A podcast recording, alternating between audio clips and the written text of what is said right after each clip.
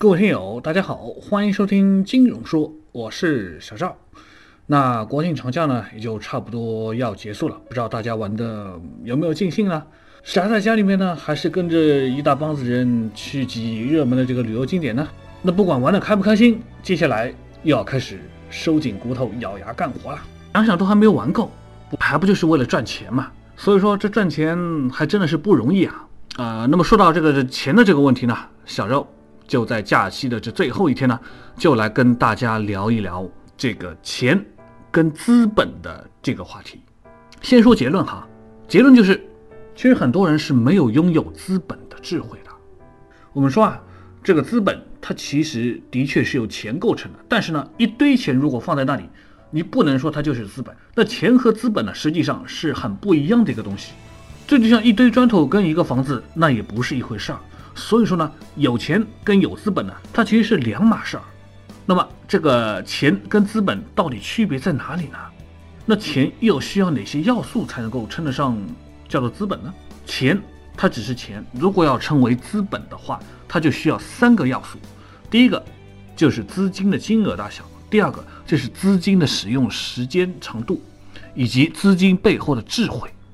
那就先来说说钱的大小呗。很多人有一个概念，那就是如果说你给他一千块钱，他认为这就是钱，它不是资本，因为这个数额太小了嘛。当然，如果这个钱变到了一万块，可能变到了几十万甚至一百万，他就认为哦，这个就不是钱了，它是资本了，它可以用作投资了。但是这也要看你用在哪个领域做投资嘛。当然，像王健林说的，如果你达成了一个亿的小目标，哦，那你有一个亿了，那就觉得哇，这么多的钱，你当然能够做很多的事情，所以这个就叫大资本，就可以用作投资做很多的事情。那资本的这个第二个要素呢，它其实比刚刚我们说的资金的金额的大小，它其实更为重要，那就是看你能使用这个资金有多久的时间。那就假设你有一百万吧，给你一百万，你只能用五天的时间，那你再怎么折腾，怎么去投资，你的这个投资回报总是有限的。所以说，掌握这个资金的时间长短也是一个很重要的一个因素。那第三个呢，就是最最重要的一个东西，那就是资金背后的智慧。那所谓的智慧呢，就是同样的钱在不同的人手里面就会发挥不一样的威力跟作用。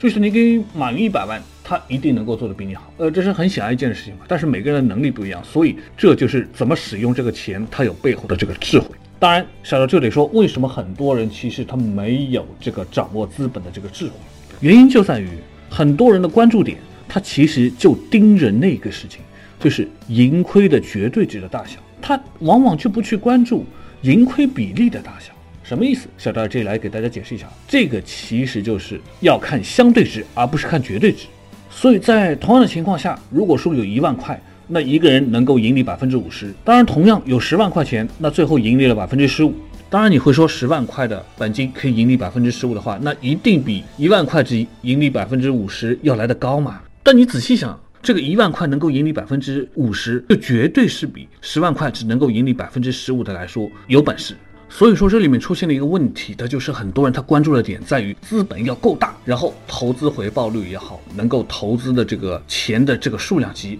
就越大，他就觉得这样是最好的。当他没这个钱的时候，他就觉得哎，这么小的钱没办法投资，或者说投资了也只能赢一点点钱，所以他想的都是这些问题，他没有去想的是你有没有本事获得更好的盈利率。所以说当你从根本上的概念出现了偏差之后，那你可能就会离目标越来越遥远。十万块钱也是资本，而五千块钱也可能是资本，重点是你有没有办法提高你的盈利能力。如果你没有这个能力，十万块、一百万砸在你手里面，你仍然没有办法获得更好的收益。当然，很多人又会讲，是不是作为一个普通人，走向所谓的财富自由啊，走向所谓的什么人生巅峰啊，是不是只有投资、利用资本这一条路可以走？小赵的回答就是是。我们不要把这个或者说利用资本看得那么的狭义，我们把它放在一个更广的一个层面上来看。其实我们每天都在做投资，比如说你一天的时间要怎么做利用，才能获得更多的回报，才能够做更多的事情。然后你你要怎么把你自己有限的注意力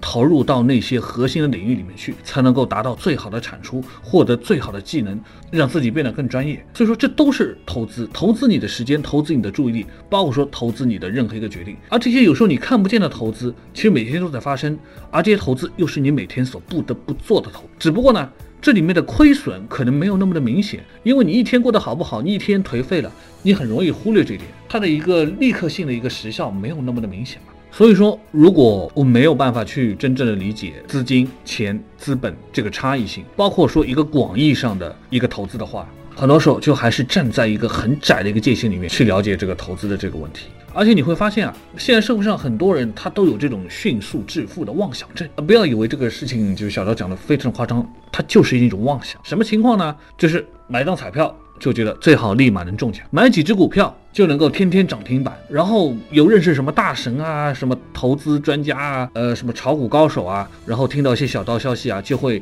义无反顾的冲进去。很多人都是这样子做，而且很多人采取的这个方式是什么？就是每天盯着这个盘，盯啊盯啊盯啊，死盯盯在那里。然后心情呢也随着每天起起伏伏啊、呃，涨停板非常的高兴啊，跌停板或者说跌到很惨，然后心里面就唉声叹气，就是每天这个注意力就就关注在这个东西上面。然后你会发现，折腾一年下来，进进出出，不断的去操作，不断去去搞这个搞那个。其实即使是你赚了，你也会觉得这个是很身心疲惫的一件事情。你把自己很多宝贵的这个时间、注意力都放在了这个里面，所以小赵就得说啊，这个。其实很多时候它就是这么一个残酷的现实，你折腾的越久，其实不代表你能够折腾出更多的东西出来。有时候你看像索罗斯，你看像巴菲特，他要么长期持股，要么一击必杀，这才是赚大钱的人的一个思维跟逻辑。他们也对资本的认识比我们看得更深、更理解。当然，这一切就是回到我们刚刚所说的，这就是资金背后的智慧。那么在最后呢，小赵也得提醒大家说，其实投资这件事情，如果我们听信专家什么什么股神啊什么那些人的话，其实是相对不靠谱的一种方式。